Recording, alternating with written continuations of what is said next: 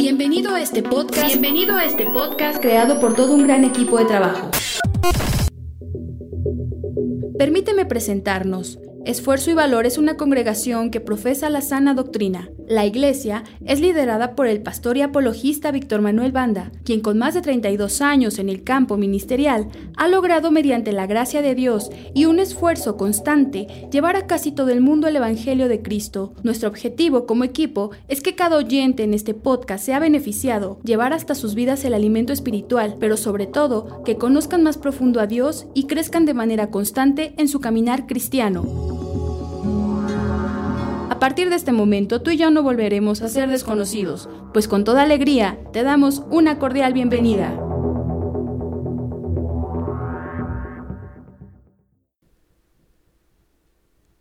Romanos capítulo 8.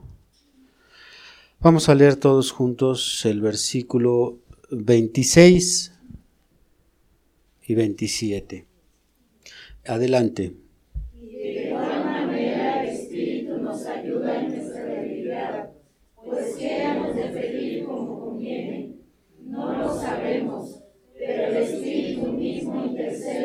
nosotros como gemidos indecibles. Mas el que escudriña los corazones sabe cuál es la intención del Espíritu, porque conforme a la voluntad de Dios intercede por los santos. Pueden sentarse, hermanos. Pensando en esta escritura, recordé una, una experiencia, o de hecho fueron creo, dos o tres experiencias que pasé eh, haciendo algunos trabajos en mi casa. Tengo por ahí algunas herramientas y de repente me pongo a hacer trabajos de carpintería o de herrería. Tengo el valor de hacerlos porque sé que mis cochinadas que hago son para mí. Eh, no tendría ese valor para hacerlo para otros. No entiendo a hermanos que sí tienen ese valor. Digo, pues qué, qué valientes, qué tremendos cómo es que se animan a hacer malos trabajos para otras personas, pero bueno, ese no es el tema, ¿verdad? Mi línea es otra.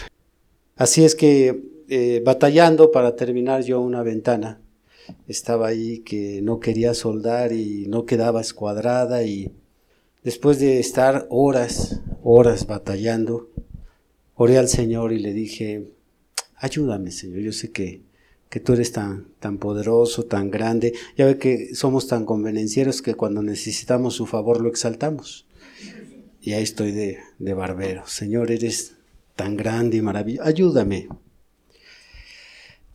Pues después de orar, volví a hacer el intento y no quedó. Volví a orar. No nos damos por vencidos los cristianos. Así es que después de algunos cuatro o cinco intentos, eh, vino a quedar el trabajo. Quedó como yo esperaba. Pero el Señor me habló a través de esa experiencia y me dijo que su ayuda en cualquier área, su ayuda no va a venir de una manera milagrosa. Él nos va a ayudar a través del esfuerzo, de la preparación y del entendimiento. Así es que Él, siendo Dios, hubiera podido hacer un milagro y acomodar las cosas y que eso quedara. De hecho, creo no solo yo, usted lo ha visto obrar milagrosamente. Sin intervención humana, Él aparece y acomoda todo. Lo arregla sobrenaturalmente. Yo recuerdo una experiencia que viví con un hermano eh, que el Señor me permitió llevarle el mensaje a su familia eh, él se congregaba en las asambleas de Dios, fue alcanzado por el Señor a través del mensaje y después él le compartió a su vecino que vivía a un lado de su casa y en las primeras ocasiones que lo empezábamos a llevar a, su vecino a, la iglesia, eh, en una ocasión el carro se descompuso, no quería funcionar, era el momento ya de ir a, la reunión. y, yo recuerdo que yo estaba sentado en la parte de atrás, el hermano eh, y su vecino iban de piloto y copiloto y el carro no jalaba y ahí estaban duro y duro y yo desesperado porque lleguemos. Entonces, pues el carro ya estaba viejito y no prendía, entonces ahí estaba, no sé qué tanto haciéndole en el cofre. Entonces me bajé y le digo, ¿qué pasa? ¿Por qué no nos vamos? Dice, pues esta cosa no jala. Le digo, a ver, quítense, háganse un lado. Y este, ellos pensaron que yo le iba a mover ahí algo. Le digo, a ver, vamos a orar, levanten las manos. Oramos, le digo, ahora sí, bájale y súbanse. Ya, le bajó el cobre, le prendió y arrancó rápido y nos fuimos. Así es que hemos visto a Dios hacer estos milagros.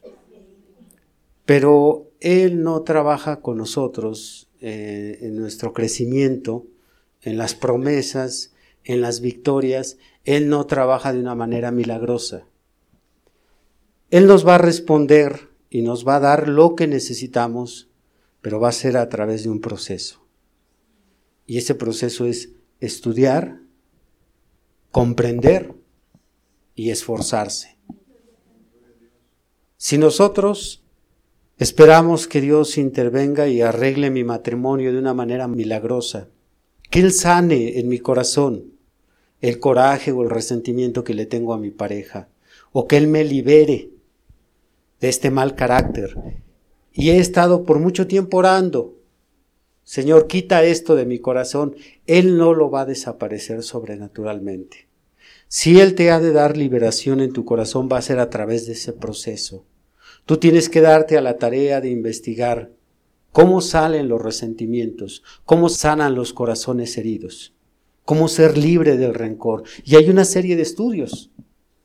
Así es que tu liberación va a venir desde el momento en que tú tomas la Biblia, tomas los temas y te metes y empiezas a investigar. Y ahí está el consejo. Después viene el esfuerzo, porque oír no es suficiente. Llevamos años oyendo infinidad de temas y al vernos, al revisarnos, seguimos encadenados en esos mismos temas que se nos han dicho cómo ser libres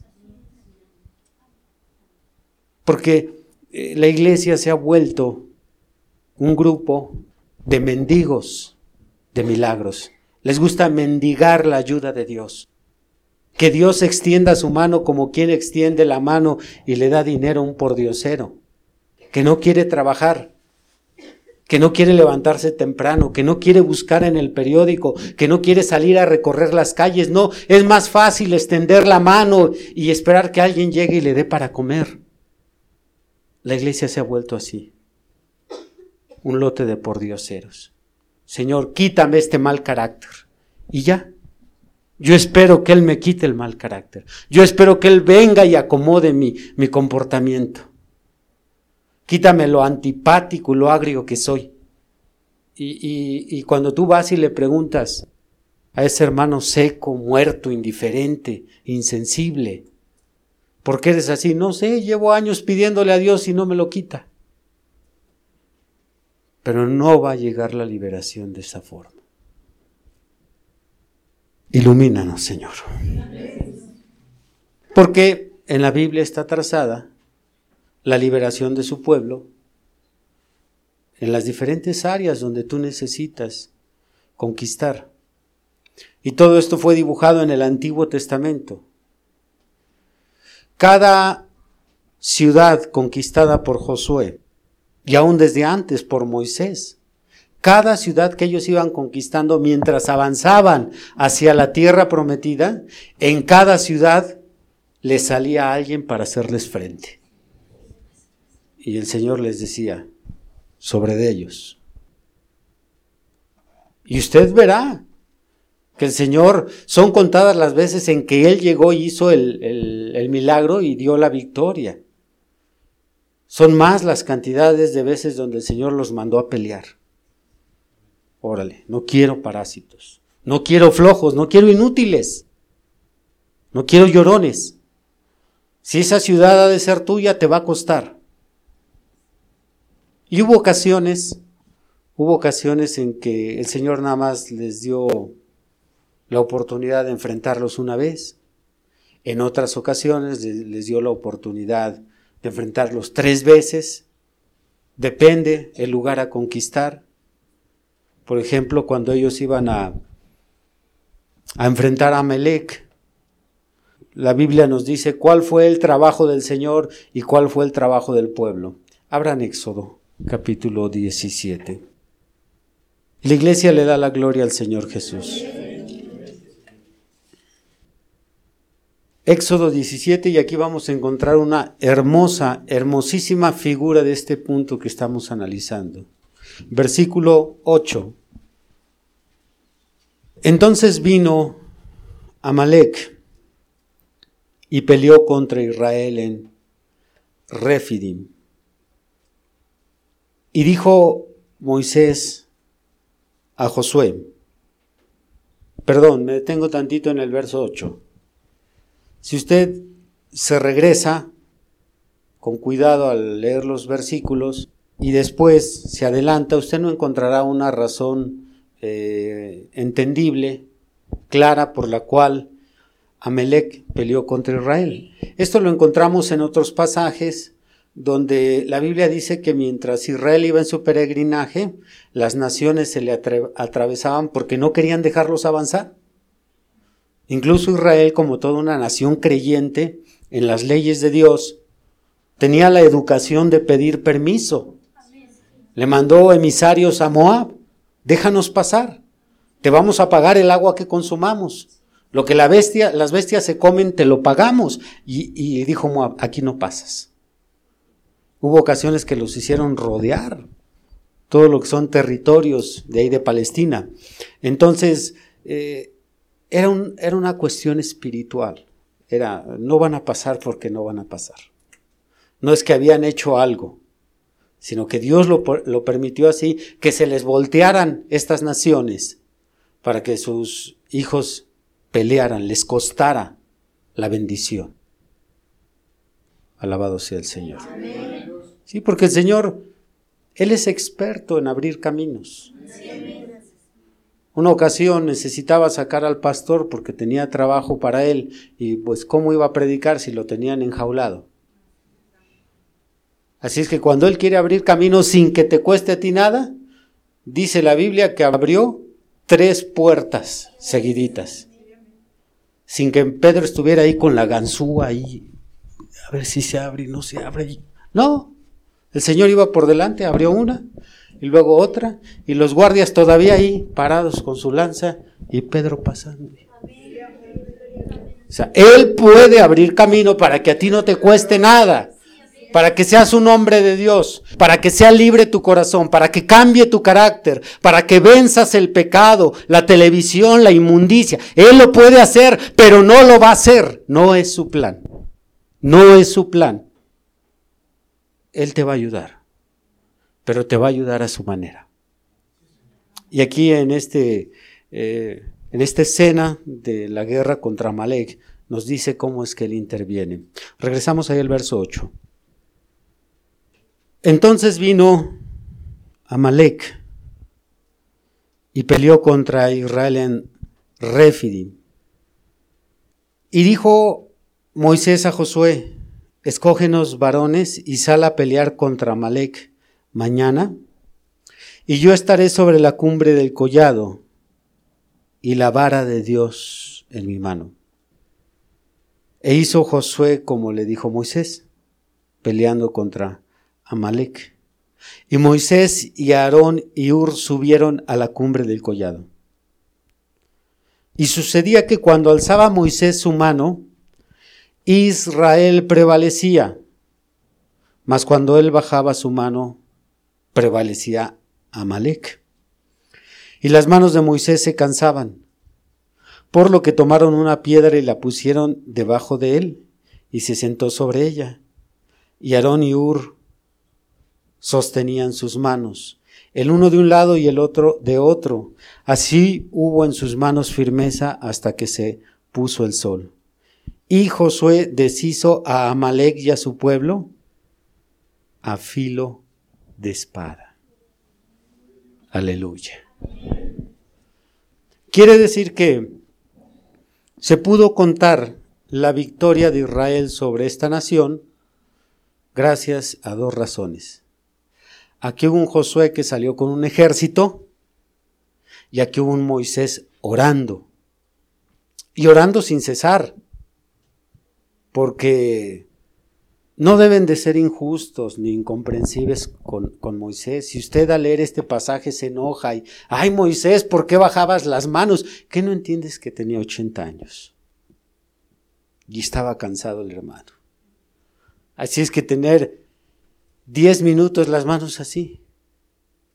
Vea aquí mismo al pueblo, que son bien flojos para levantar las manos.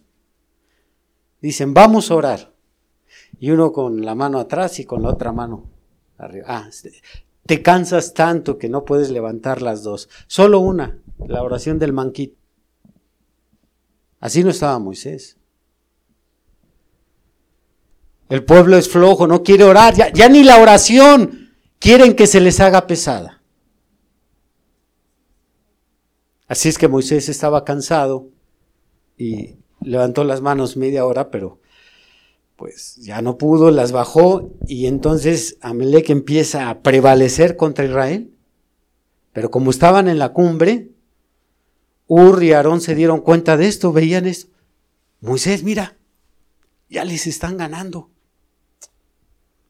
Levantaba las manos y ahora se inclinaba la balanza para acá. Hasta parecía un, un juego de raqueta donde la pelota se va para allá y y luego para acá y luego bajaba las manos y se iba para allá la victoria. La subía y se venía para acá. Hasta que entendió, dijo, no, entonces las manos tienen que estar arriba, tengo que seguir orando mientras el pueblo pelea. Ya le arrimaron por ahí las rocas, se sentó Moisés y ahora sí, Aarón, tú de un lado, tú del otro, y hasta que ganó Israel. Y esto es lo que hoy se vive. Fue un hecho real hace cuatro mil años, pero hoy en realidad, mientras hay un pueblo peleando por la victoria, por las promesas, por no dejarse despojar más, como escuchamos en el mensaje. Sansón no nació ciego, perdió su vista. Sansón nació con su cabello, con su don nazareo ahí, perdió su don cuando le quitaron su cabello.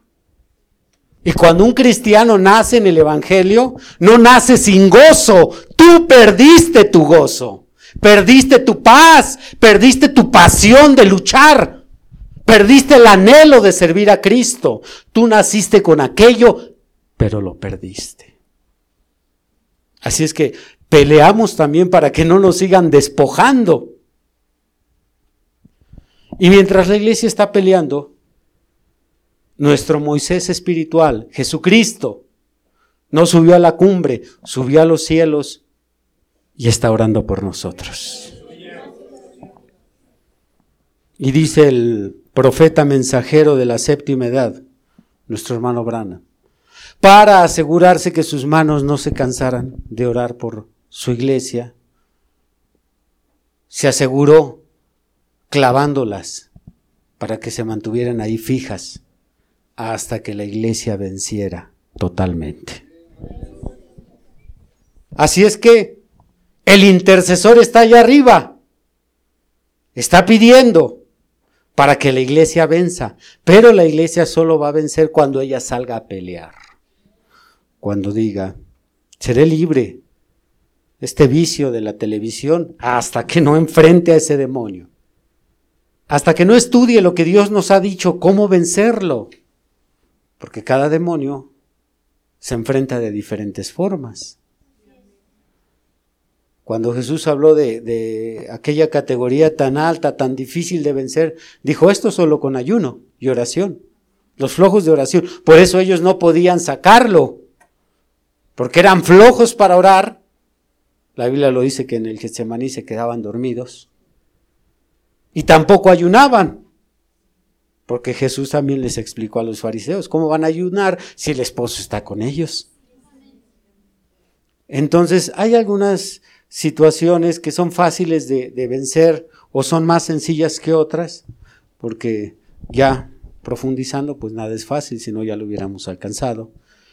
Pero eh, tal vez llevas años esperando el milagrito de que aparezca el Señor y troce la cadena y diga ya, estás listo, eres libre. No, hermanos. Tenemos que regresar a la escritura, buscar la armadura de Dios. ¿Para qué usar la armadura si no hay contra quién pelear? Le dijo este Jamis a William Wallace cuando iban a enfrentar a los escoceses en su primera batalla en la película Corazón Valiente. Ya después de que dio su discurso para toda esa bola de cobardes que se querían ir, dijo Jamis, ¿y ahora qué? Dijo, voy a buscar pleitos, si no, ¿para qué nos vestimos así? ¿Y para qué el escudo? ¿Y para qué la espada? ¿Para qué todo eso si tú vas a estar solo ahí hincadito? Señor, ahora ayúdame con esto, ahora quita lo otro, ahora ayuda a mi esposa, ayuda a mi esposo, ahora ayuda a mi hijo, hazlo tú todo, Señor. Me avisas cuando termines. No sean inútiles, hermanos. No sean flojos. Si tienen un problema, si tienen un corazón duro, si tienen una mente concupisciente, párense a orar. Y en la noche, hinquémonos a orar antes de ir a la cama. Escudriñemos, busquemos liberación, escrituras, temas, mensajes que hablen de mi problema. Repitan, mi liberación, es un proceso, no un milagro. Abran jueces 20. Y la iglesia le da la gloria a Jesús. Pienso, pienso que al querer una liberación sin sacrificio, una liberación sin entrega, sin dedicación, esa es la mejor, mejor señal que todavía traes costras católicas. En el catolicismo se obtienen los favores de los santos, de las vírgenes, de los indios, de los escuincles, a todos los que les piden. Se obtienen los favores solo con ir a llorarle a la imagen y después pagarle con una veladora. Ya aquí nada más le hemos dado un matiz cristiano al asunto. Ahora nada más, ya no rezo, ahora oro y le voy a pagar a Dios con un ministerio. Si me haces el milagrito, si me haces el mandadito, Señor, yo aquí me apunto para servirte en algo. Todavía traes costras católicas. Pues no te va a hacer ni el favorcito, ni el mandadito, ni el milagrito, ni así es que ni vayas por tus veladores. ¿Quieres algo de Dios? Te va a costar. Entonces, ¿en qué me vas a ayudar, Señor? allá estoy arriba, intercediendo por ti. Allá está la ayuda de Dios. Sí, porque si usted cree que quitar esa parte importante de la intercesión, pelear nada más por nosotros contra aquellas potestades espirituales, sin su intercesión no vamos a vencer. Josué venció gracias a la oración de Moisés. Sí, porque también ahí está en la Biblia, Dios dejó varias corretizas registradas que le pusieron a los israelitas. Órale, ya iban, corre y corre, por presumidos. Creían que ellos se las podían, los muy, muy, pues ahí van, como gallinas. Y luego ya que iban con el Señor y se alineaban, ahora sí el Señor dejaba ver su mano en sus enfrentamientos como vamos a ver aquí, Éxodo, perdón, jueces 20. Entonces salieron todos los hijos de Israel y se reunió la congregación como un solo hombre, desde Dan hasta Beerseba y la tierra de Galad, a Jehová en Mizpa. Y los jefes de todo el pueblo, de todas las tribus de Israel, se hallaron presentes en la reunión del pueblo de Dios. Cuatrocientos mil hombres de a pie que sacaban espada. Qué tremendo cuadro.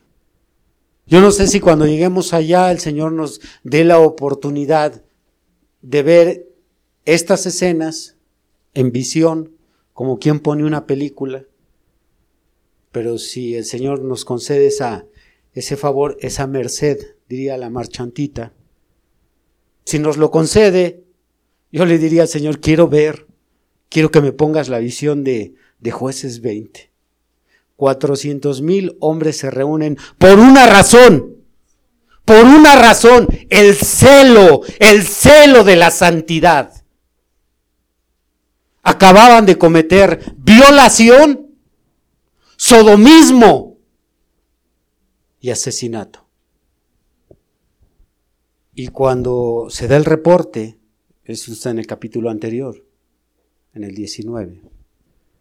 Para los que no saben de lo que estoy hablando, un levita, un sacerdote, llegó a la ciudad de Benjamín con su mujer a altas horas de la noche y como los de Benjamín tenían homosexuales, pues ellos tocaron a la casa del hombre que los hospedó y dijeron, sácanos a ese hombre. Ya probamos todos los que hay aquí, queremos una experiencia nueva. Y el hombre de la casa decía, no hagan tal, tal maldad. Pero como insistieron, fue una situación muy similar a la que vivió Lot y los ángeles. Entonces el levita y el dueño de la casa, ya asustados, se arrojaron a la concubina, a la mujer afuera. Y estos hombres perversos la violaron toda la noche. Al amanecer fueron y la aventaron a la mujer ahí a la puerta y cayó y ahí murió en la puerta de la casa de, de este hombre. Sale el levita, ve a su concubina, le dice, levántate. Al ver que no responde, la carga la sube a su bestia de carga, se la lleva y en su casa la descuartiza en doce pedazos. Y luego envía cada pedazo a cada una de las tribus de Israel. Y les dijo, vean y juzguen. Entonces cuando se informan qué pasó y el levita da el reporte, el celo, el celo de la santidad. Ellos dijeron, ¿cómo en una nación temerosa de Dios. Somos la única nación en el mundo que tenemos al Dios verdadero. Tenemos la ley. A nosotros se nos dieron los, los profetas. Venimos de la descendencia de los patriarcas. Tenemos promesa. Romanos 9, dice Pablo, que es a los judíos a quienes se les dio la ley, las promesas, los patriarcas, de los cuales viene Cristo, el cual es bendito por los siglos. Entonces, cuando ellos escuchan tal perversión, el celo une a cuatrocientos mil hombres. Todavía había tal santidad, tal anhelo de pureza, que se reúne esta cantidad. En mi mente no, no la logro dibujar. Aproximadamente para ustedes aficionados aficionados del fútbol que no han vencido ese, esa tentación, dense una idea, 40 estadios aztecas. Creo que, bueno, el último que yo supe, le caben 110 mil al Azteca, 400 mil hombres. Vea qué multitud. Y todos unidos por una sola causa. Vamos a detener el pecado aquí vamos a detener el pecado. Porque ellos iban a ir con los de Benjamín y ahorita vamos a leer que les, les dicen, entréguenos a esos hombres perversos. Avanzamos. Verso 2. Y los jefes de todo el pueblo, de todas las tribus de Israel, se hallaron presentes en la reunión del pueblo de Dios, cuatrocientos mil hombres de a pie que sacaban espada y los hijos de Benjamín oyeron que los hijos de Israel habían subido a Mizpa. Y dijeron los hijos de Israel, decid cómo fue esta maldad. Entonces el varón levita, marido de la mujer muerta, respondió y dijo, yo llegué a Gabá de Benjamín con mi concubina para pasar allí la noche. Y levantándose contra mí los de Gabá rodearon contra mí la casa por la noche, con idea de matarme, y a mi concubina la humillaron de tal manera que murió. Entonces tomando yo mi concubina, la corté en pedazos y la envié por todo el territorio de la posesión de Israel, por cuanto han hecho maldad y crimen en Israel.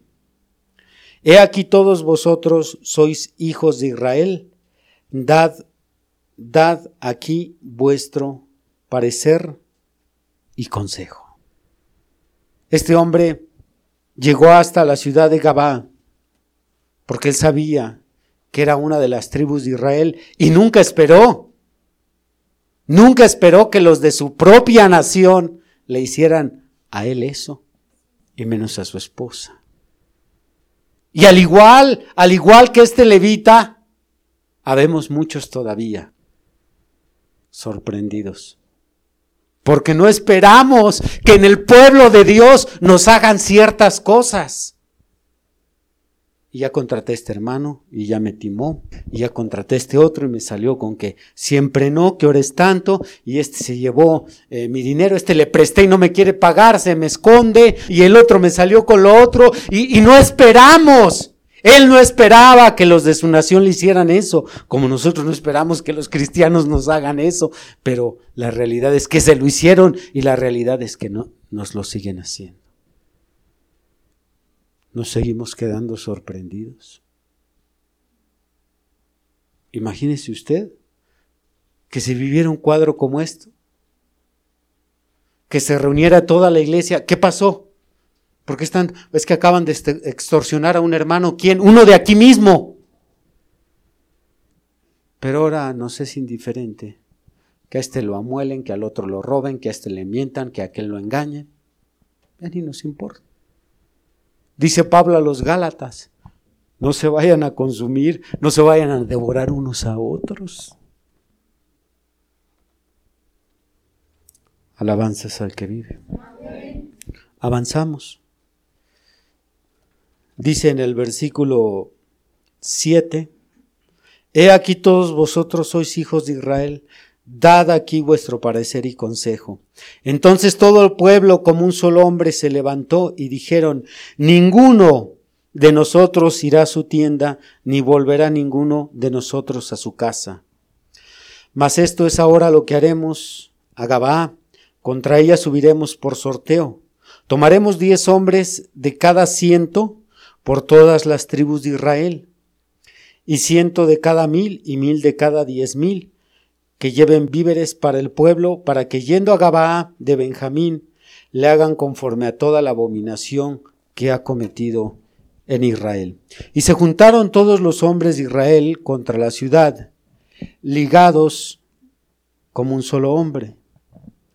Y las tribus de Israel enviaron varones por toda la tribu de Benjamín, diciendo, ¿qué maldad es esta que ha sido hecha entre vosotros? Entregad pues ahora a aquellos hombres perversos que están en Gabá para que los matemos y quitemos el mal de Israel. Mas los de Benjamín no quisieron oír la voz de sus hermanos, los hijos de Israel, sino que los de Benjamín se juntaron de las ciudades de Gabá para salir a pelear contra los hijos de Israel eran cómplices. Aunque no todos eran culpables, eran cómplices. Estaban de acuerdo en lo que se estaba haciendo. Prefirieron defender al que estaba contaminando a la nación que unirse a sus diez hermanos, a las otras diez tribus. Estas historias no están aquí solo para, para enseñarnos algo que sucedió, sino para enseñarnos o reflejarnos lo que está sucediendo hoy en la iglesia del Señor. Hay complicidad. Si usted se da cuenta, este cuadro se vuelve a repetir cuando Ananías y Zafira tratan de robarse el dinero de la iglesia. Y los dos, el esposo y la esposa, eran cómplices. ella, ella lo encubrió a él porque todavía Pedro le dio la oportunidad. Le dijo, en verdad, ¿vendiste en tanto la heredad? Y ella se acordó, dijo, no, ¿cómo voy a echar de cabeza a mi esposo? Sí, Pedro, en tanto. ¿Por qué conveniste en tentar al Espíritu Santo? Eran cómplices. Por eso se ha remarcado, este, este camino es individual. Si mi esposo se queda, es lo más seguro es que si tú eres cómplice con él te vas a quedar. Como pastor he oído mucho esta excusa. Es que mi esposo no quiere, y mi esposo, y mi esposo, y mi esposo. Ah, tú y tu esposo van a ir un día al infierno. Porque el llamamiento es individual. Tú tienes que seguir adelante si él no sigue, si ella no sigue, si los hijos no siguen. Por eso tenemos ventaja los que entramos solos. Ya al final, si nadie entra, decimos, bueno, total, yo empecé solo. Aleluya. Pero el que no sabe caminar sin su familia, pobrecito, se va a atorar. Por eso eh, yo sé que es una fiesta cuando ustedes vienen junto con su papá, su hijo, su esposo, toda la familia, qué bonita, qué linda. Sí, sí, es, es hermoso, tal vez hasta envidiable, pero ya a la hora que se tenga que ir lo que no es, algunos ya fuimos curtidos por la práctica, decimos. Total. Si así como entré solito, voy a quedarme al final solito. Ojalá no, ¿verdad? Yo sé que todos oramos por nuestra familia, pero ahorita el tema es que esto es una batalla y cada quien tiene que pelear sus bendiciones. Dice en el verso 15, y fueron contados en aquel tiempo los hijos de Benjamín de las ciudades, veintiséis mil hombres que sacaban espada, sin los que moraban en Gabá, que fueron por cuenta setecientos hombres escogidos. De toda aquella gente había setecientos hombres escogidos que eran zurdos, todos los cuales tiraban una piedra con la onda un cabello y no erraban. ¡Ay, qué tremendo! Imagínese. No iban a enfrentar a los soldados de aquí del Ejército Militar de México. Son re buenos para, para el tambor y la trompeta, eso sí, mis respetos, ¿verdad? Porque de repente llega así, pega el sentimiento patriota cuando ahí están en el zócalo con el himno nacional. Todo está bien, pero de batalla no sabe nada. Pero ellos iban a enfrentar hombres que no fallaban en pegarle a un cabello. Y con la onda. Y la onda no tiene este, a ver ustedes, los que saben de armas, que, mira, sí, gracias. La onda no tiene mira para así apuntar, no, nada más es así. Y a un cabello. Eh, pero ellos iban a pelear por recuperar la santidad de la nación de Israel. Así es que no importa que eran grandes guerreros. Y los demonios son grandes guerreros. Hay de usted si menosprecia un demonio. Hay de usted si tienen poco un demonio, porque una vez que se le meta, para que lo saque, le va a costar días, semanas, meses o años. Si usted ya fue libre de algo y ahorita ese algo regresó usted, sabe de lo que le estoy hablando. Aquel que dice, no, pues yo no batallaba ni con la música del mundo. Yo recuerdo que a mí eso ya, ya no producía nada en mi corazón ni en mi mente. Y ahorita no puedo, me estoy dando mis escapaditas y hay un ratito y un pedacito y cuando se van todos, ahí estoy en mi celular. Bueno, si otra vez se te metió es para que aprendas que no puedes menospreciar un, un diablito. Es más, ni lo minimices ni digas el diablito. No, pues es que así se me quedó tanto año de la lotería, el diablito y el de... No, ¿cuál diablito? El diablote, ¿cuál diablito? Son demonios asesinos. Han mandado miles y millones de almas al infierno y ahora van por ti. Pues por muy grande que sea, Y por muy grandes tiradores que eran estos zurdos, Israel dijo, vamos a hacerles frente. Avancemos. 17. Y fueron contados los varones de Israel, fuera de Benjamín, cuatrocientos mil hombres que sacaban espada, todos estos hombres de guerra. Luego se levantaron los hijos de Israel y subieron a la casa de Dios y consultaron a Dios diciendo, ¿quién subirá de nosotros?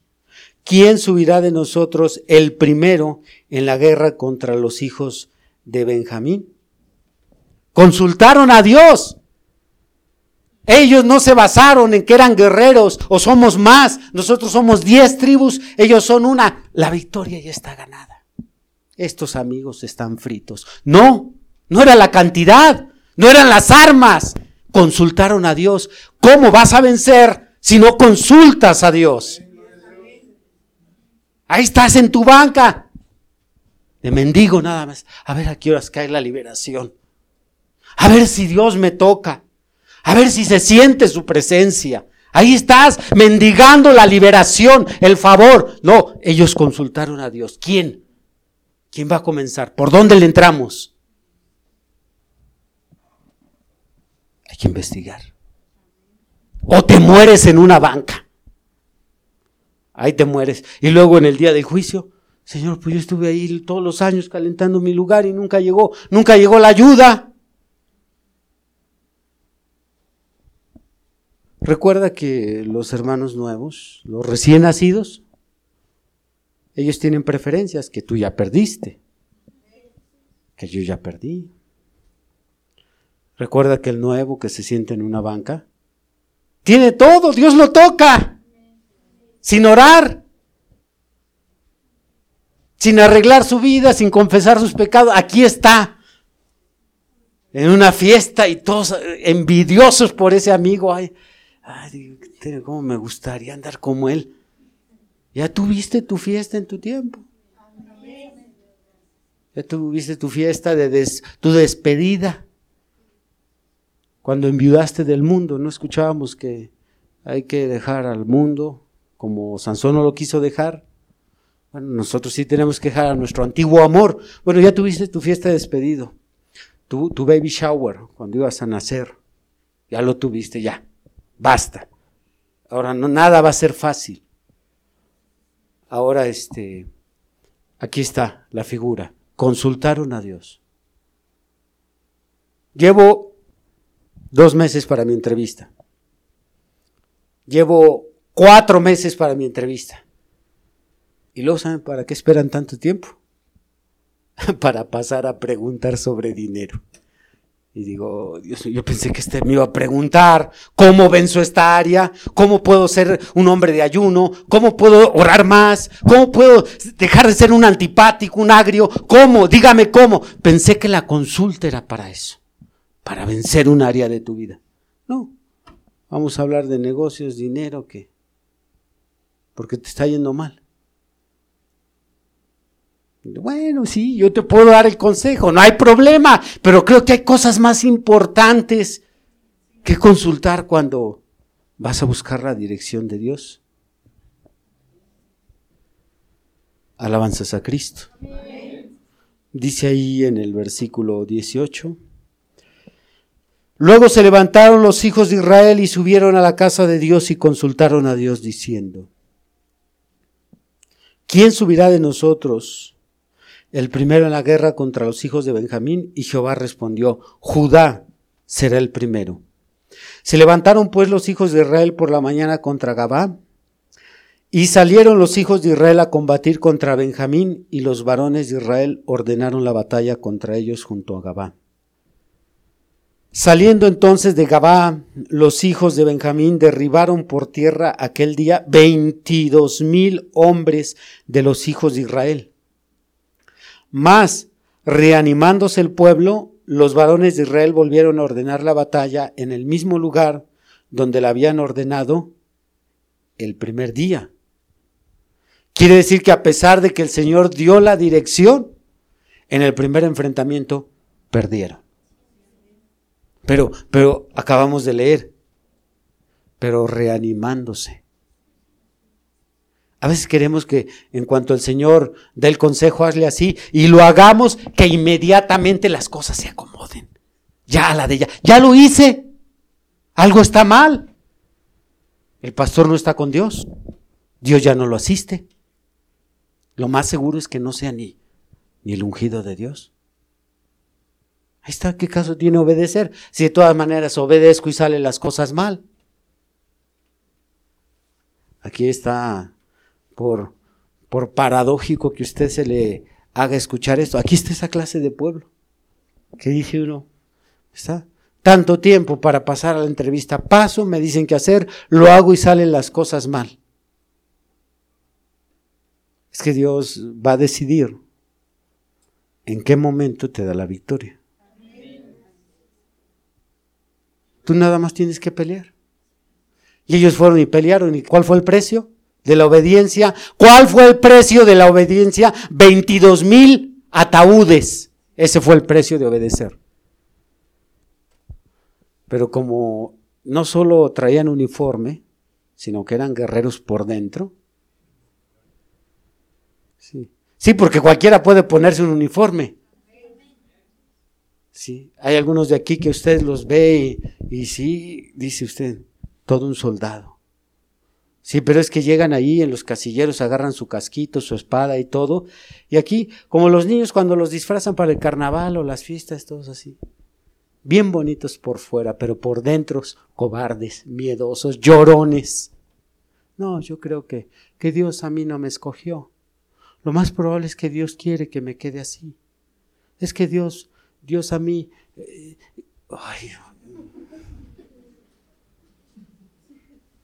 Dale un puntapié a esa gente. Lárguese de aquí. Si les da coraje tratar, ustedes soldados por dentro, les da coraje tratar con esos miedosos. Porque hay otros que han sangrado a través de los años. Nos ha costado. Estamos aquí, pero eh, usted pudiera revisar los registros, nuestro caminar. Fracasos, caídas, pecados, pecados grandísimos, pero de todo eso el Señor nos ha ayudado a levantarnos. Y aquí estamos de pie. No estamos allá en el desierto huyendo y escondiéndonos del diablo. Aquí estamos. Y el diablo me puede señalar a mí. ¿Estás mal en esta área? ¿Estás pecando en esto? ¿Estás atorado en esto? Sí, pero aquí estoy. Aquí estoy. Algo que le puedo decir al diablo es, no, no me ha sacado de la jugada. Di lo que quieras, pero no me ha sacado de la jugada. Aquí estoy todavía. Y si él dice, pero te voy a llevar al infierno, yo aún así me reanimo, pero te va a costar. Si me voy al infierno, me voy contigo. Así es que nos va a ir igual a los dos. Pero te va a costar. Y no, Sí, pues ya se nos había dicho, no todos son predestinados. Oh. Vamos a tranquilizarnos. No quiero que vayan a apedrear a nadie de la iglesia. Ya tengo usted ahorita saliéndonos, acuchillamos a. No, tranquilos. Dile al de al lado, tranquilízate, tranquilízate. Dice en el versículo 21, saliendo entonces de Gabá los hijos de Benjamín, derribaron por tierra aquel día 22 mil hombres de los hijos de Israel. Mas reanimándose el pueblo, los varones de Israel volvieron a ordenar la batalla en el mismo lugar donde la habían ordenado el primer día. Porque los hijos de Israel subieron y lloraron delante de Jehová hasta la noche y consultaron a Jehová diciendo, ¿volveremos a pelear contra los hijos de Benjamín nuestros hermanos? Y Jehová les respondió, subid contra ellos. Y creo que lo que dice este versículo es lo que no dice este versículo. No lo dice, pero, pero sí está ahí que la razón por la cual el Señor no tomó a mal sus lágrimas y su consulta es porque ellos fueron con una actitud reverente. No fueron a reclamarle al Señor. Señor, ¿para qué nos dijiste? Esos reclamos ya Dios los había oído en épocas pasadas. Moisés, ¿para qué nos sacaste? ¿Para que muramos? Y ellos no se presentaron. ¿Para qué nos dijiste que lo enfrentáramos? Pongan atención, chismosas. Argüenderas de nuestra iglesia, pongan atención. Ahí está, para que el pastor dice así si luego sale con esto. Ahí está, para que el pastor primero me manda, luego me trae, luego me lleva, luego se enoja, luego me prohíbe. Tranquila, argüendera, tranquila, chismosa. No hagan que me enoje. ¿Quieren que su pastor haga corajes? ¿Quieren que se enferme? No. Entonces hay que manejar las cosas con calma. Ellos fueron con actitud reverente. Volveremos a subir. Y el Señor les dijo, vayan. Versículo 22, 23. Porque los hijos de Israel subieron y lloraron delante de Jehová hasta la noche y consultaron a Jehová diciendo, volveremos a pelear con los hijos de Benjamín, nuestros hermanos. Y Jehová les respondió, subid contra ellos. Por lo cual se acercaron los hijos de Israel contra los hijos de Benjamín el segundo día. Y aquel segundo día, saliendo Benjamín de Gabá contra ellos, derribaron por tierra otros dieciocho mil hombres de los hijos de Israel, todos los cuales sacaban espada. ¿Qué, qué, pretendía el Señor? ¿Qué, ¿Qué es lo que quería?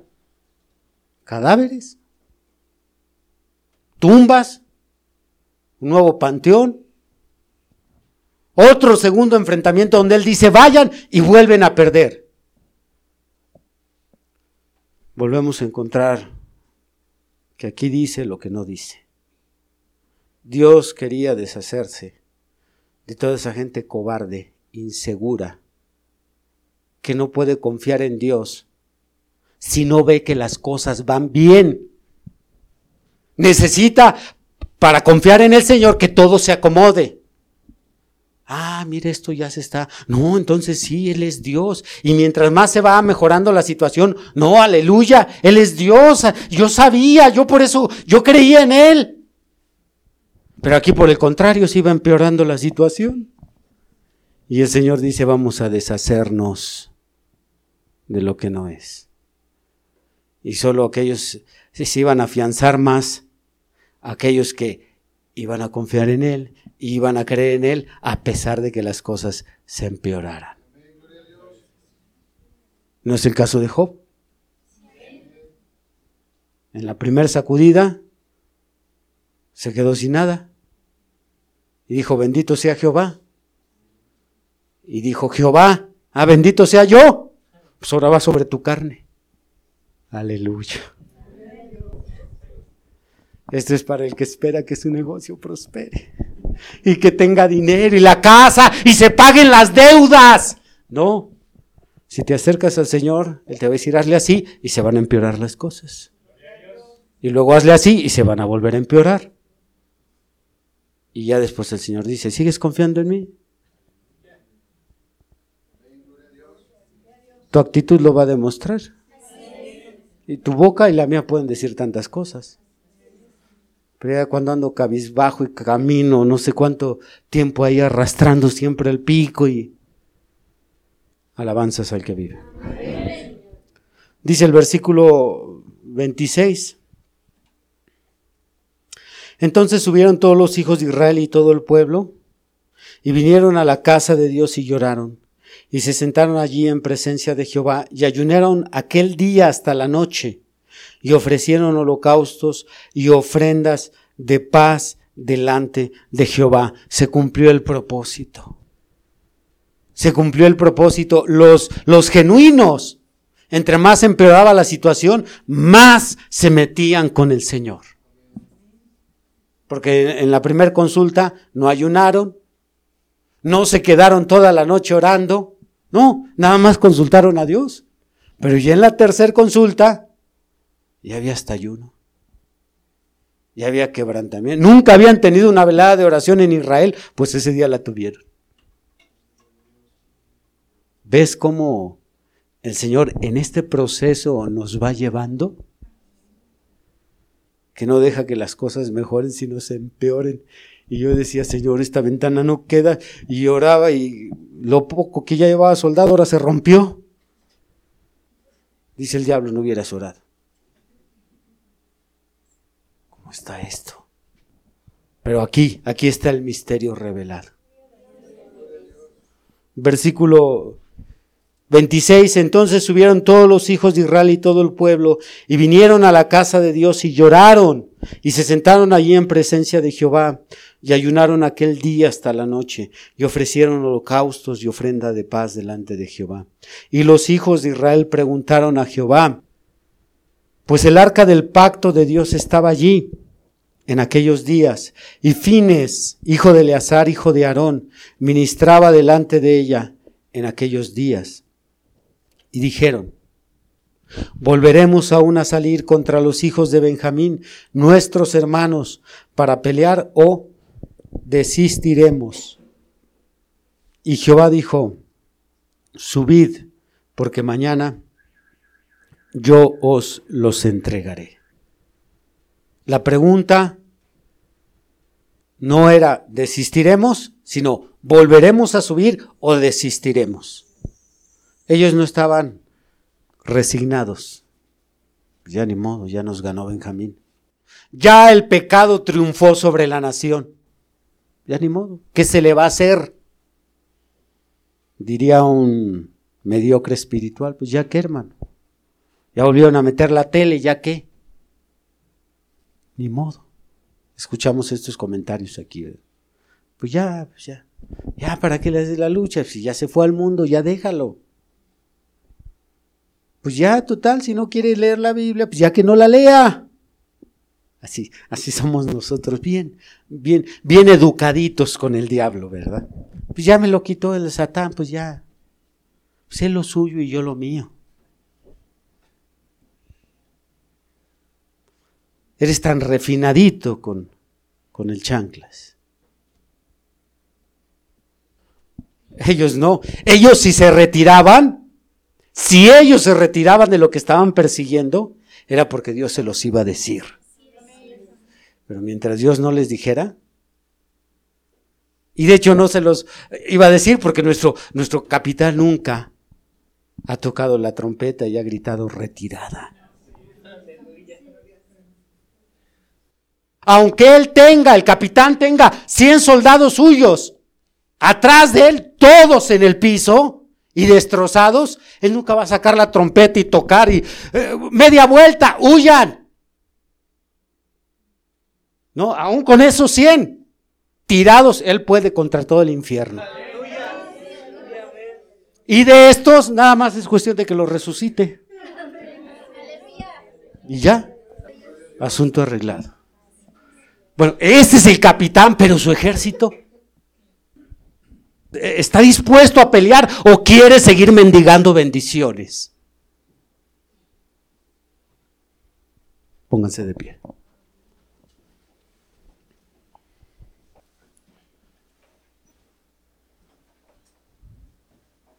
Dejemos que los cobardes sigan actuando como cobardes. Dejemos que el que diga no puedo, que se quede ahí donde está. Dejemos que el miedoso, dejemos que el conflictivo, dejemos que el conformista siga así, déjelo. Si usted es el soldado por dentro, que está dispuesto a pelear la bendición, que usted está dispuesto a ir por aquello que le quitó el diablo, recuperar lo que es suyo, prepárese para la batalla. Prepárese para, para buscar en la Biblia libertad, en los estudios, buscar el consejo, que ahí el Señor nos diga, vete por aquí, hazle así. Prepárese, prepare su corazón y su mente. Pero si usted ha sido de los chillones, de los mediocres, de los que siempre tiene, ay, es que yo no creo que voy a poder por esto, arrepiéntase. Arrepiéntase porque usted no es digno con ese comportamiento de estar en este ejército. Incline su rostro. Y hable con su capitán. Él no le ha hablado hoy a sus ovejas, hoy no ha hablado con su rebaño, hoy ha hablado con su ejército. No más cobardía, no más cobardía, no más conformismo, no más mendigar bendiciones, no más mendigar liberación, sino pelear por liberación. Buscar la liberación, reclamarle al diablo, eso era mío y te lo voy a quitar. Lo perdí, pero lo he de recuperar.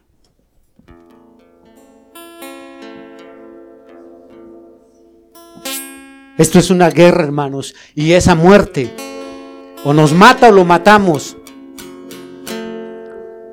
Pero usted no dejará que lo maten a usted.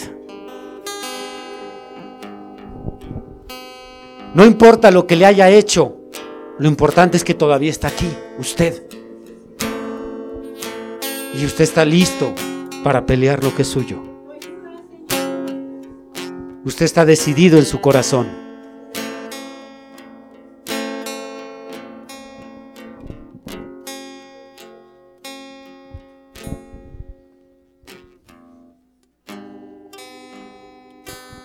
Dígale a Dios, yo no quiero ser un cobarde, Señor. No quiero ser un mediocre. No quiero solamente decir, el diablo me lo quitó y ya. No, quiero, Señor, ir por eso.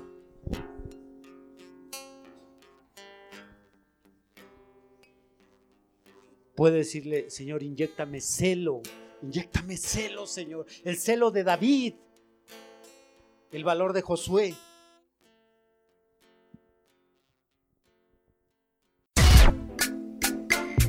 Has escuchado el día de hoy una predicación del ministro Víctor Manuel Banda. Vaya mensaje, ¿verdad? Agradecemos tu compañía en este episodio. No olvides compartir con tus amigos esta bendición. Además podrás escuchar predicaciones exclusivas en nuestra cuenta de Patreon, donde nos encuentras como Esfuerzo y Valor. También podrás revisar mucho de nuestro material en las redes sociales, donde nos encontramos como Esfuerzo y Valor. Por supuesto, síguenos en esta plataforma y no te pierdas de más contenido. Nos volvemos a escuchar pronto. Hasta luego.